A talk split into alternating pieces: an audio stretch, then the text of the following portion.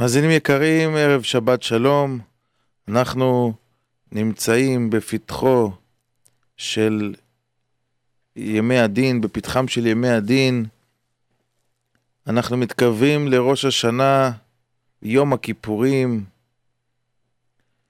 הבאים עלינו לטובה. והימים האלו הם ימים של תשובה, של התבוננות, של הסתכלות לעתיד. אדם צריך לעשות בימים אלו חשבון עם נפשו, כיצד הוא הולך לשפר את מעשיו בשנה הבאה. אנחנו חיים במסגרת של חיים תמידיים ומורגלים, כל אחד לפי התאוות שלו, היצרים שלו, הכוחות שלו. ואדם כנוסע בסיבוב כל הזמן, כל חייו.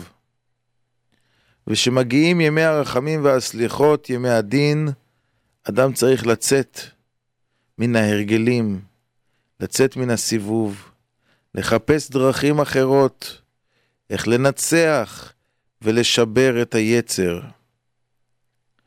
ראש השנה הזה לא יהיה כראש השנה הרגיל.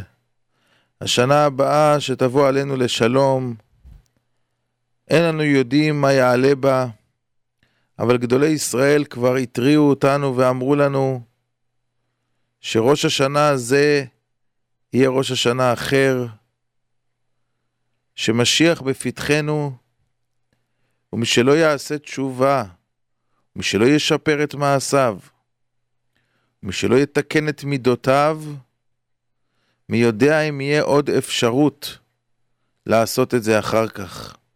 ייתכן שאנחנו ברגעים האחרונים של הגלות, וכידוע שכאשר יבוא משיח צדקנו, אלו ימים שאין בהם חפץ, ימים שכבר אי אפשר לעשות תשובה, אי אפשר להתקרב. אור השם יהיה גדול בעולם, וכל מי שיהיה לא יהיה קרוב לקדוש ברוך הוא ייחשב לטיפש, וכבר לא נוכל להילחם ביצר כמו קודם, וממילא גם השכר הוא יהיה מועט. ועכשיו זה הזמן האחרון לתשובה. הימים הללו, ימים של ראש השנה ויום הכיפורים, זה הזמן האחרון לתשובה שאדם יכול לקבל על עצמו, להשתנות מן הקצה אל הקצה. וכמו שאומר הרמב"ם, להיות אדם אחר כתינוק שנולד, והרי הוא מנוקה מכל חטא ועוון,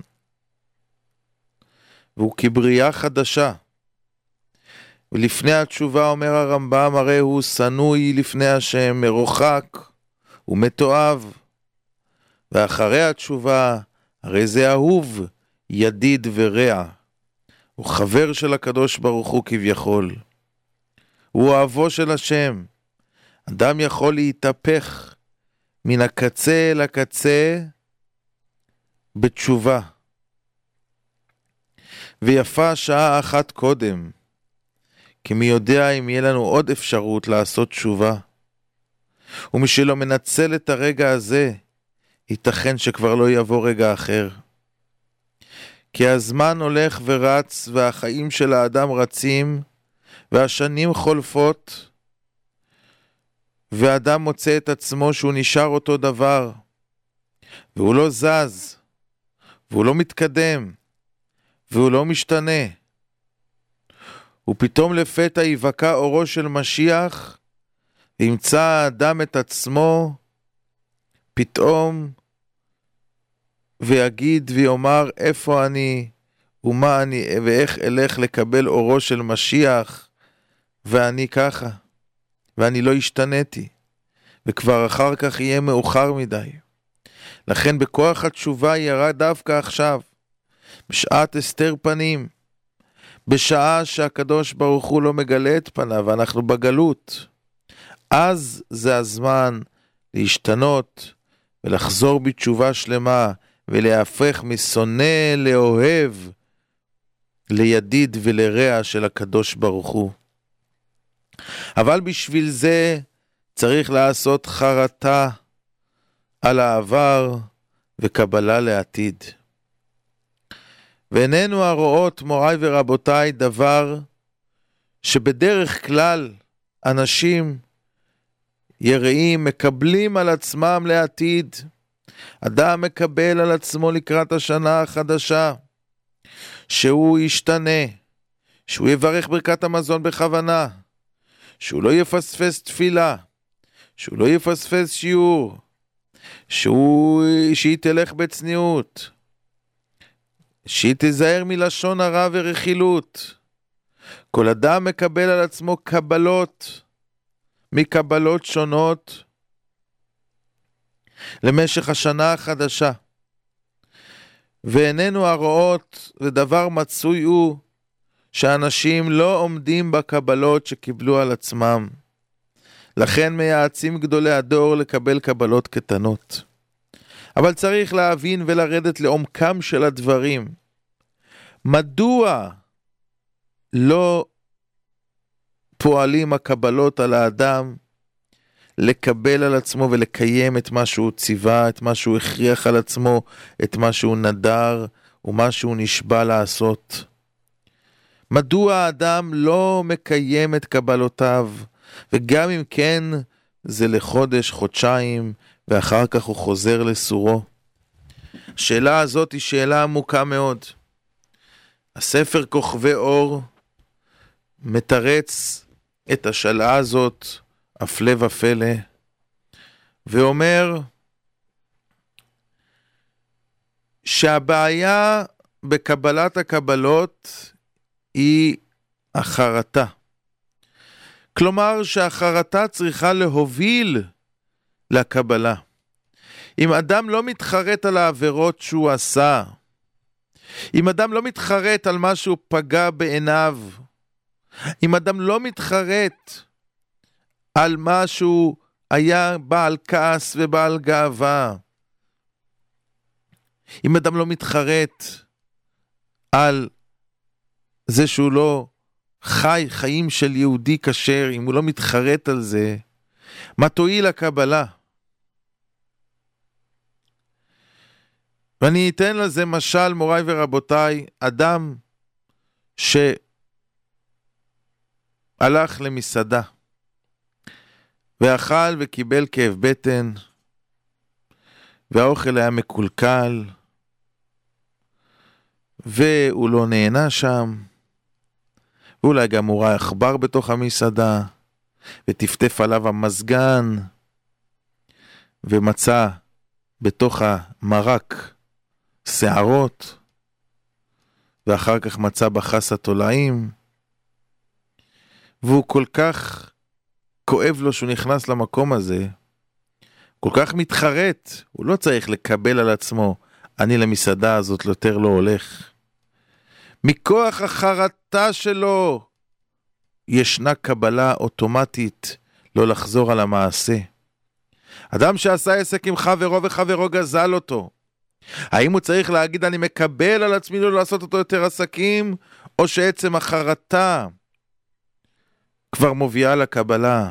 אדם שהשקיע כסף בדבר מסוים והפסיד את כספו, האם הוא צריך לקבל על עצמו לא להשקיע באותו דבר עוד פעם, או שהחרטה היא זאת שמובילה לקבלה ולא צריך בכלל קבלה? ולכן תמטרו צדיקי ישראל וגדולי ישראל בכל עשרת ימי תשובה, ובכל יום הכיפורים הם התעסקו בחרטה. הם בכו בכיות נוראיות ביום הכיפורים. הם יטענו כל עשרת ימי תשובה. הם צע... בכו וצעקו לקדוש ברוך הוא שהם מתחרטים על מה שהם עשו. כי הצדיק שם את כל כובד משקלו על החרטה. ואם אדם באמת מתחרט על העבירה, כמו שאומר רבנו יונה, כטבעה ספינתו בים, הוא מרגיש שכל כספו הלך לטמיון.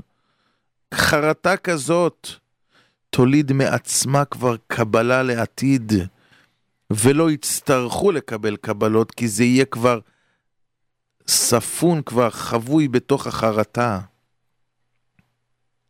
ולכן צריכים להתמקד בחרטה. אבל מסביר הכוכבי אור ואומר, איך נתמקד בחרטה ואנחנו לא מתחרטים באמת? מדוע לא מתחרטים באמת? ועל זה הוא מסביר שתלוי באיך אדם תופס את התורה והמצוות. יש אנשים שתורה ומצוות בשבילם זה דבר שהם מרגישים שהם עושים בזה חסידות, איזה דבר פייבור, טובה. לא שהם חייבים בזה, לא שאם הם יעשו עוול, אם הם יגזלו יגנבו, ירגישו רע, אבל אם עושים משהו כלפי השם, אם פגעו בקדוש ברוך הוא, לא מרגישים בזה עוולה גדולה מאוד. אדם שפספס תפילת שחרית, או אדם שהדליק אור בשבת, או אדם ששכח להניח תפילין, הוא לא מרגיש בזה עוון גדול. החיים שלו ממשיכים כרגיל. אבל רבותינו למדו אותנו שחילול שבת זה גרוע מרצח. וכיוון שאנחנו לא מרגישים את גודל העבירה, ממילא על מה אנחנו נתחרט? הרי לא עשינו שום דבר רע.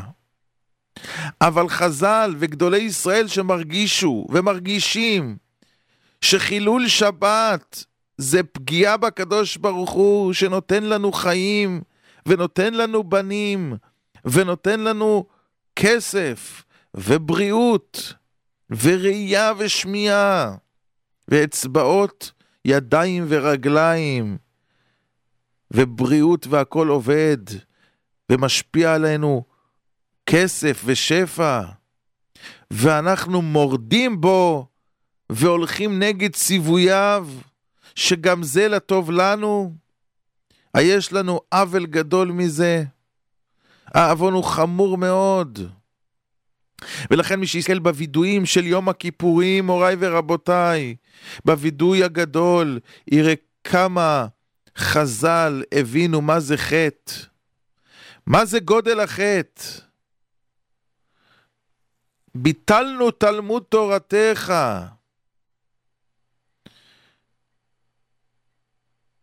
על ביטול תורה. אתה מרגיש בכלל שיש פה עבירה? ביטול תורה?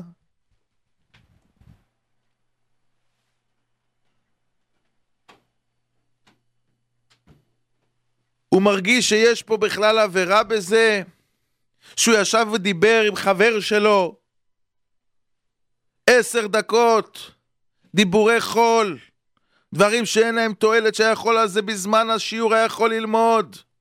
הוא מרגיש בכלל מה זה מושג של ביטול תורה,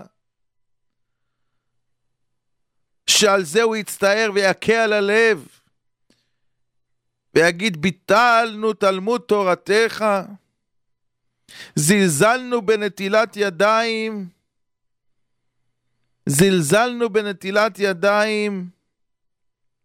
מה קרה? אז לא נטלתי כל כך טוב על פי מה שכתוב בשולחן ערוך. אז מה? אבל אני אדם טוב. אני לא גונב ולא גוזל. בירכנו ברכה בלי כוונה תחילה וסוף. מה זה, אז מה? שמתפללים שמונה עשרה כסדר ארבעים שנה בלי לכוון, אז מה קרה? לא נורא. מה זה העוון כל כך חמור? אז אם אדם לא מבין את העוון, איך יקבל עליו לעתיד לכוון? הקבלה היא, אני עושה טובה, ולכן כאשר האדם מרגיש שהוא לא יכול יותר עם הקבלה הזאת, אז זה נופל.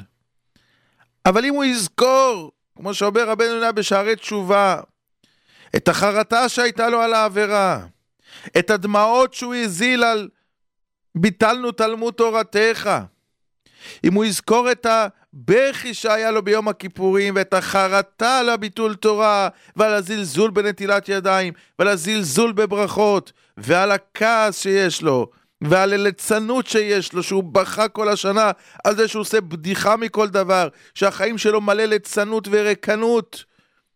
אם הוא יבכה על זה ביום הכיפורים, אם הוא יתחנן לקדוש ברוך הוא ביום הכיפורים שיסלח לו, ויזיל על זה דמעות, הוא לעולם לא יחזור יותר לבטל תורה. הוא לעולם לא יחזור יותר לעשות ליצנות אחרי שהוא יזכור את מה שהוא עשה. אחרי שהוא יזכור את היום הכיפורים שהיה לו, ואת החרטה שהייתה לו, אז ייכנס לו הדברים ללב. לכן קבלה לעתיד ללא חרטה, היא לא, תתפ... היא לא תתאפס, היא לא תעזור. וחרטה, אם מי שיתבונן, כל כך קל להתחרט. הרי מה יש לאדם מהעבירות שהוא עשה אתמול? הגמרא אומרת, רשעים מלאים חרטות. האדם שהוא בעל עבירה הוא כל הזמן בחרטה. כי מה הגמרא אומרת, מה יש לאדם אם אתמול עשית עבירה של עריות, אם אתמול פגעת בעיניים, מה הרווחת מזה היום? רק נשאר לך עבירה בלי ההנאה. רק נשאר לך כתם, ולא הרווחת מזה שום דבר. נהנית בשעתו, אבל זה כבר חלף. זה כבר עבר. לכן ודאי שאדם שיש לו דעת, הוא יתחרט על המרידה בקדוש ברוך הוא, על זה שהוא טימא את הנפש שלו במראות אסורות, שיישארו לנצח בראש שלו, שיישארו לנצח בתאים שלו בשכל, ויהיה לו קשה מאוד לנקות את זה. קשה מאוד לנקות את זה. אז איך לא יתחרט על זה שהוא פגם במוח הקדוש שיש לאדם, שאמורים להיכנס שם תורה ומצוות, ומעשים טובים ויראת שמיים ויראת חטא. ובמקום זה הוא הכניס שם טומאה גדולה כזאת. מי יודע אם הוא יצליח פעם לכוון בתפילה כמו שצריך. מי יודע אם הוא יצליח פעם ללמוד תוספות כמו שצריך. מרוב הטומאה שיש לו בראש. וההנאה כבר איננה. והנאה חלפה, ועכשיו הוא נשאר עם מה שהוא ביצע, איך לא יתחרט האדם, איך לא יבכה, איך לא יבין כמה הוא פגע בעצמו, וכמה הוא פגע בקדוש ברוך הוא. ולכן, האדם שפתוח הלב שלו לחרטה, הוא מרגיש את הטיפשות, את הכסילות של העבירה, הוא מרגיש את הטיפשות שהיה לו, אז הוא יבכה ויבכה על רוע מעלליו. השנה ראינו הרבה אנשים, הרבה, מספר אנשים בארץ וגם מקומות אחרים בעולם, ששכחו את הבן שלהם באוטו. האישה או הבעל, לא משנה, שמה את הילד בקרסית וסגרה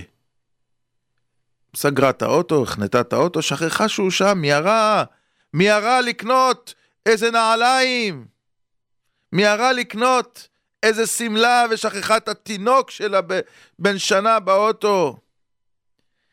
ויש אש חום, מתלהט מאה מעלות, עד שהילד נפטר בשרפה. והאימא הרי כל כך אוהבת את הילד שלה, והאבא כל כך קשור לילד שלו. ופתאום כשהם נזכרים, אוי, שכחנו את הילד. איזה צער, איזה חרטה. איך הם מסתכלים על עצמם. הלוואי והם היו יכולים להחזיר את הגלגל אחורה. הם היו משלמים כל הון שבעולם בשביל להחזיר את הגלגל אחורה. בשביל להחזיר את הזמן הזה שהם איך שמנו לב שבשביל נעליים הרגנו את הילד. בשביל איזה... לסגור איזה עסקה בבנק או להוציא כמה דולרים, הרגנו את הילד שלנו. לא שמנו לב. הבכי הזה שיכול להיות לאימא כזאת, זה אי אפשר לתאר את הצער. שאי אי אפשר להבין בכלל את הצער שיש פה. אדם שלא חווה את זה לא יכול אפילו להבין. קשה להגיד, זה רק מילים, אבל להרגיש את הצער של הטעות הזאת, אי אפשר להבין. אדם שעשה עבירה, הוא פגע בבנים שלו, שזה המעשים שלו. המעשים של האדם הם אלו התולדות שלו, אלו בניו. אלו תולדות נוח, נוח איש צדיק. מי הם הבנים של נוח? המצוות והמעשים טובים שלו. ואם אדם עשה עבירות, הבנים שלו זה העבירות. הרי ידוע שמכל עבירה נברא מלאך, שעומד ומקטרג עליו בשעת פטירתו מן העולם. ומכל מצווה שאדם עושה נברא מלאך שמלמד עליו סנגוריה. אלו הבנים שלו. אדם הרג אותם. אדם הרג את המצוות והמעשים טובים שלו בעבירות. אדם הרג את התולדות שלו בעבירות שהוא עשה. איזה צער צריך להיות לאדם. איזה צער צריך להיות לאדם שהוא החריב את העולם, שהוא יכול להגיע לחיי נצח. הרי אדם שיפטר מן העולם, אומר הגאון מווילנה, הצער שיש לאדם במה שהוא פגע, אי אפשר בכלל לתאר. הוא פתאום מבין שיש חיי נצח אחרי זה. בעולם הזה זה 70 שנה, ואם בגבורות 80 שנה, ורובם עמל ואוון. ושם זה חיי נצח לנצח נצחים בלי סוף. ופתאום הוא רואה שבשביל כמה דקות בעולם הזה, אם הוא היה יושב בשיעור עוד חמש דקות, היה לו נצח אחר לגמרי. הוא היה בצילו של הקדוש ברוך הוא יותר מעט.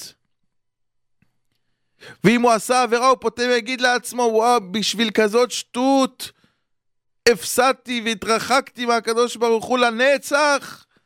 יש צער גדול מזה? הצער הזה, זה הצער שאדם צריך להרגיש ביום הכיפורים, ועל ידי זה שאדם מתחרט ככה, הקדוש ברוך הוא מוחל וסולח. אבל אדם שנפטר לו בן בצורה שהסברנו, ודאי שזה צער גדול. אבל זה חיי גוף, חיי העולם הזה. זה לא חיי נצח, זה לא לדור דורים, זה לא נשמת האדם שאין לה סוף ואין לה גבול. אדם שעשה עבירה זה פגע במטו לנצח. ואם לא יעשה תשובה ולא יתחרט, הוא יהיה מרוחק מן השם. הרי החפץ חיים כותב שאפילו אדם בעולם הזה, שצריך למשל ללכת עם איזה פגם בגוף הכי קטן שיש, הוא מתבייש, הוא מצטער. אדם שחסר לו שן קדמית, הוא הולך ישר לעשות השתלת שן, הוא הולך לשים איזה משהו, הוא, הוא, הוא נזהר לו לחייך. אומר החפץ חיים, כל מצווה רמח מצוות תעשה כנגד רמח איברים, ושסה מצוות לא תעשה כנגד שסה גידים. כל מצווה היא בונה גוף נצחי של האדם לעולם הבא. אם אדם זלזל באחת מן המצוות, אפילו קלה שבקלות, שהיא מכוונת כנגד איזה עבר, אדם שזלזל בשבת, אז זה הולך כנגד הראש, אז פתאום יהיה לו שריטות בראש. אדם שזלזל בשעטנז, שהיא כנגד נגיד השן הקדמית שהזכרנו, יצטרך ללכת כל חיי נצח בלי שן קדמית. איזה בושה וכלימה. חיי נצח. בשביל מה? בשביל העולם הזה חולף, בשביל הנעת רגע אחד? איך לא יתחרט אדם? מי זה שיש לו אור כזה של פיל, שלא נכנסים לו ההבנה הזאת ללב, שהוא אומר, אני מאבד את חיי? איפה אני שורף את הזמן? כמה כסף עוד אני צריך לעשות? כמה אני צריך להתעסק בדברים בטלים? כמה לשבת לעשות ליצנות? למה לשרוף את החיים שלי בבית שלי ושל אשתי? הרי אין זמן, החיים רצים, מה נשאר כבר לאדם? 30 שנה, 40 שנה לעבוד לחיי נצח? הרי החסד שהקדוש ברוך הוא עשה איתנו אין לשער. זה כמו שאדם יגיד לחברו, שמע, בוא תעבוד פה עשר דקות, תעביר כמה שקי מלט, ואני נותן לך עכשיו 100 מיליון דולר.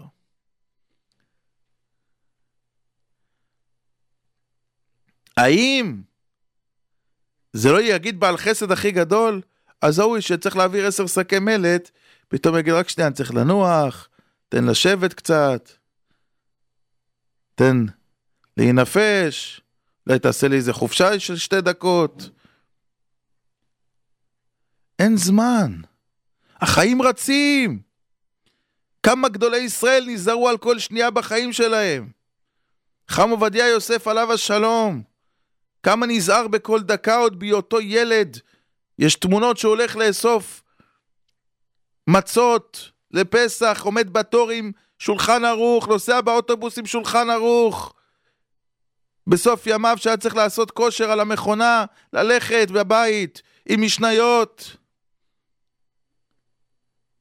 היה נותן דרשה בצרפת, באמריקה, והרב היה מתרגם. בשעת שהרב היה מתרגם, הוא היה לומד משניות. היו רואים שפתיים שלו זזות, לא לפספס אפילו רגע אחד בחיים. כמו שאומר הרמב"ם, שאדם מצווה בתלמוד תורה בכל עת, בין צעיר בין זקן, בין בעל איסורים, אין רגע שאדם פנוי. מספרים על אחד מגדולי ישראל שעבר את השואה, שפעם נתן שיעור, אחרי שהוא כבר נפלט מן השואה ויצא חי, הוא נתן שיעור בישיבה שלו בבני ברק. ואז הוא אמר להם בסוף השיעור, אני רוצה להגיד לכם משהו. את השיעור שנתתי עכשיו, זה התחדש לי, שהייתי בשואה. הגיע חנוכה, ורציתי להדליק את הנר, וברוך השם הסתדרנו והשגנו נר. אבל רציתי להיטהר לקראת המצווה. רציתי לעשות את המצווה ולהרגיש שזה בא בטהרה, וחיפשתי מים לנטילת ידיים, ולא מצאתי מים. אז הלכו ומצאו איזה צינור ועשו בו איזה חור קטן ויצא משם טיפה מים ובזה נטלו ידיים כדי לקיים מצוות הדלקת נרות חנוכה בקדושה וטהרה. ולאחר מספר ימים שגילו את זה, מספר הרב, לקחו אותי, שגילו שאני עשיתי את זה, והעונש היה שצריך לקשור אותי לסוס, והסוס ירוץ בסביבות המחנה שני סיבובים.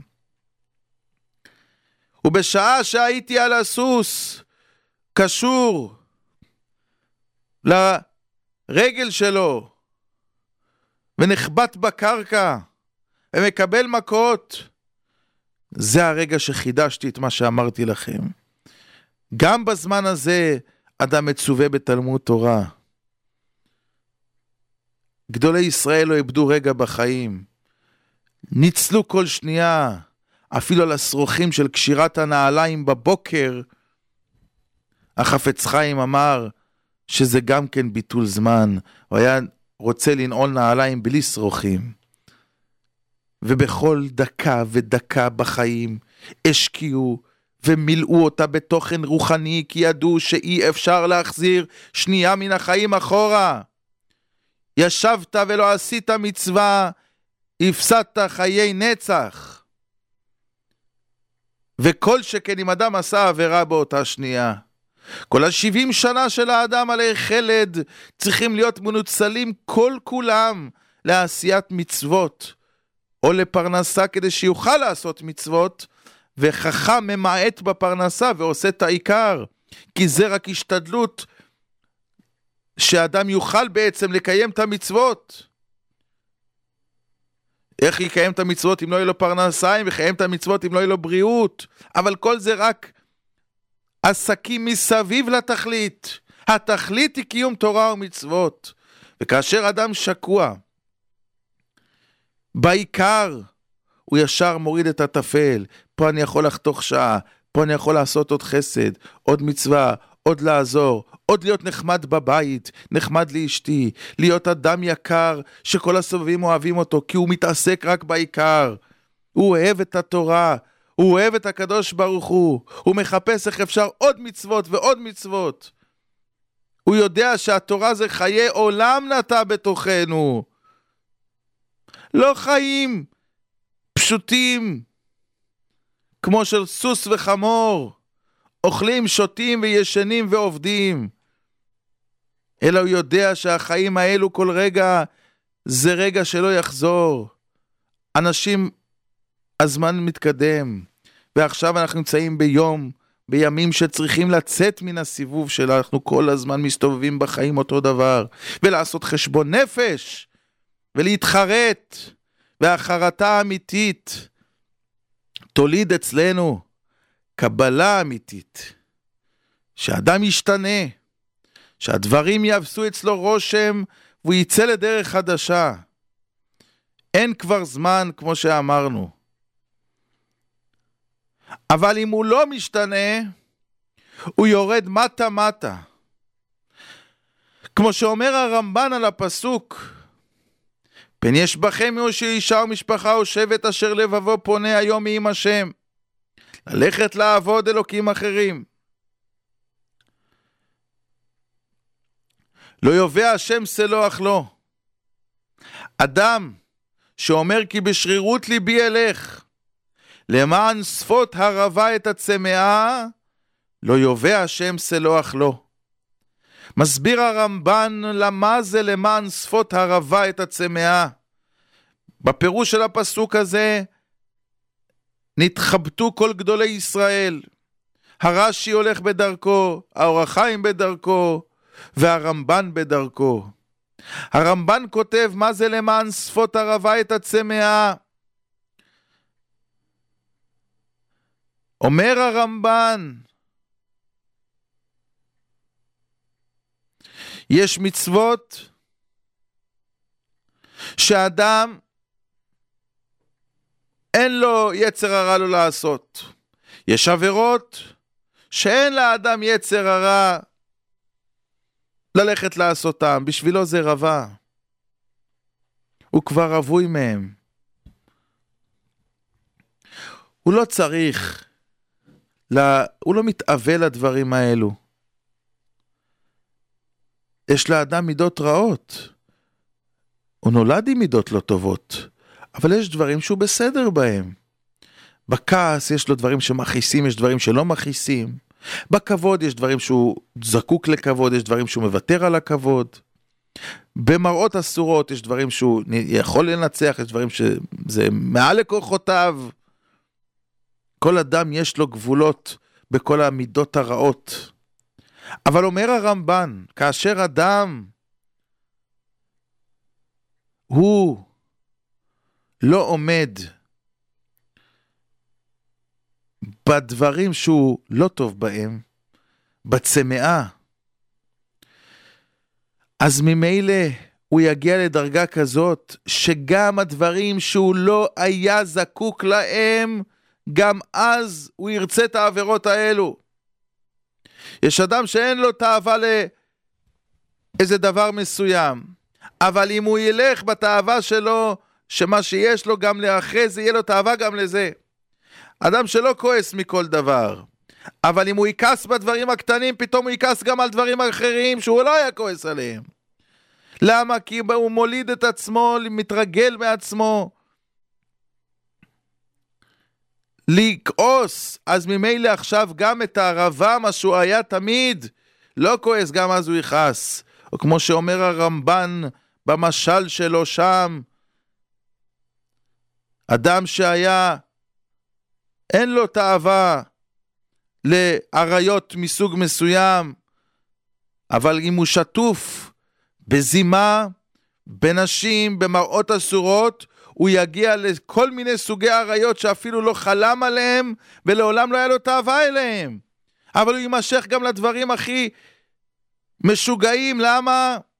כי הוא נכשל בדברים שהוא היה תאב אליהם, עכשיו גם אתה תוסיף חטא על חטאתך, וגם הדברים שכבר לא היית תאב אליהם, עכשיו גם לך תיכנס עוד מלחמה. למען שפות הרבה את הצמאה. הרבה שאתה רווי, היא גם כן תהיה צמאה בסוף, גם לזה תתאווה.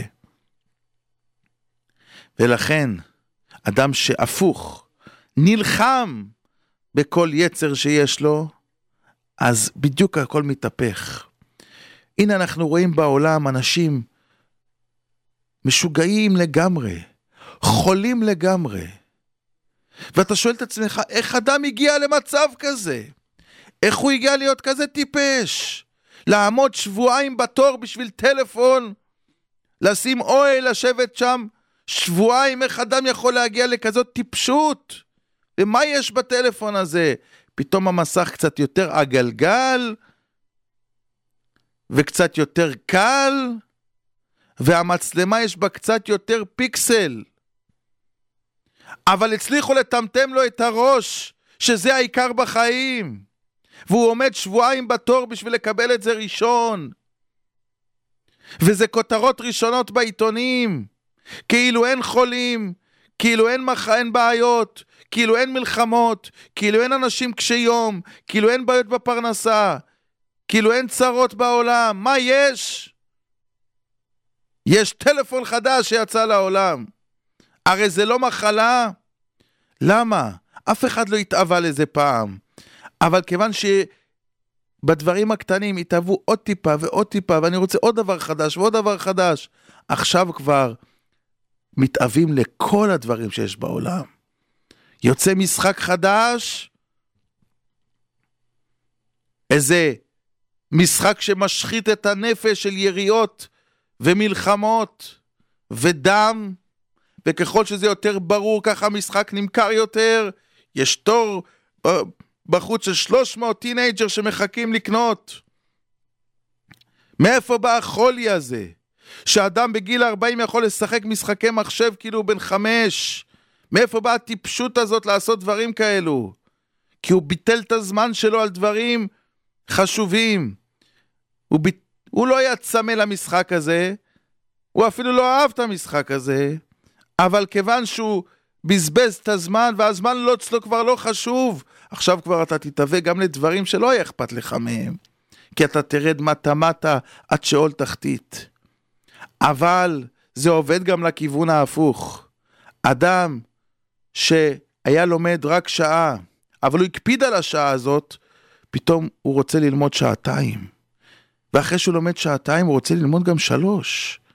ואז הוא נהיה חולה על התורה. הוא נהיה בחולי הפוך. הוא נהיה חולה על הקדוש ברוך הוא. הוא מחפש איפה אני יכול עוד להתקדם, איפה אני יכול עוד ללמוד, ואיפה אני יכול עוד לעלות, והוא מחפש בכל העולם, והוא יכול להיות גם כמו הלל ללכת על הגג ולמות כמעט בשלג רק בשביל לשמוע עוד איזה חידוש משמעיה ואבטליון. איי, כי חולת אהבה אני. אדם יכול שהוא מתקדם, והוא נזהר, והוא משמר את הדברים שהוא יודע וטוב לו איתם, אז הוא יקבל עוד ועוד ועוד.